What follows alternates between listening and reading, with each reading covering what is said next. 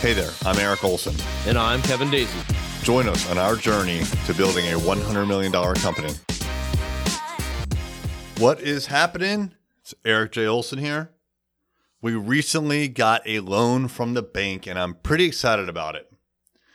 We already had a line of credit for $25,000, and we rarely used it.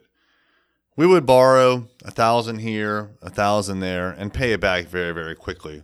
We really didn't need the line of credit, but the whole point of the line of credit is that it's there in case you need it. And every time you use it, just like a credit card in personal situations, if you use it and you pay it back, you build up credit, except not for your personal self. Now you're building it up for your company. So that's why we got the line of credit. But we recently got it extended. So the loan that I was just referring to is getting more of a line of credit we now have a $75,000 line of credit. We're not tapping into it any more than we were tapping into the $25,000 line of credit. But obviously, it gives us more padding in case we need it for certain situations. You usually get a line of credit for cash flow purposes. What I mean by that is let's say that you have to do a bunch of work and complete it before you can even invoice the client.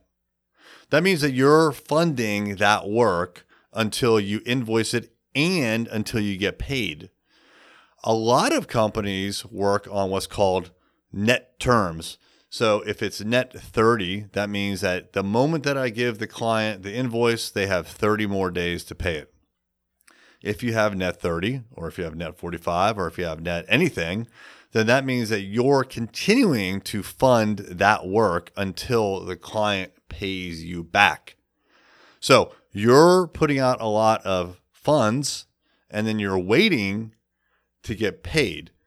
That's a cash flow problem because you're spending money, money's going out the door, and there's a period of time before it comes back in. That's where a line of credit can be very, very helpful. We actually did not get the line of credit for that reason per se. The reason we got it is because we wanted to hire a salesperson before our P&L, our profit and loss allowed us to do it. Now, if we were going to grow organically, then we would just wait until we had enough profit every single month consistently, and then that profit would go towards the new hire. But this is a salesperson that we wanted to hire. There should be a positive return on investment. In other words, however much we're paying that salesperson for salary, that person should bring in more than that in revenue. That's unlike a typical person on our team, which is unfortunately and realistically an expense.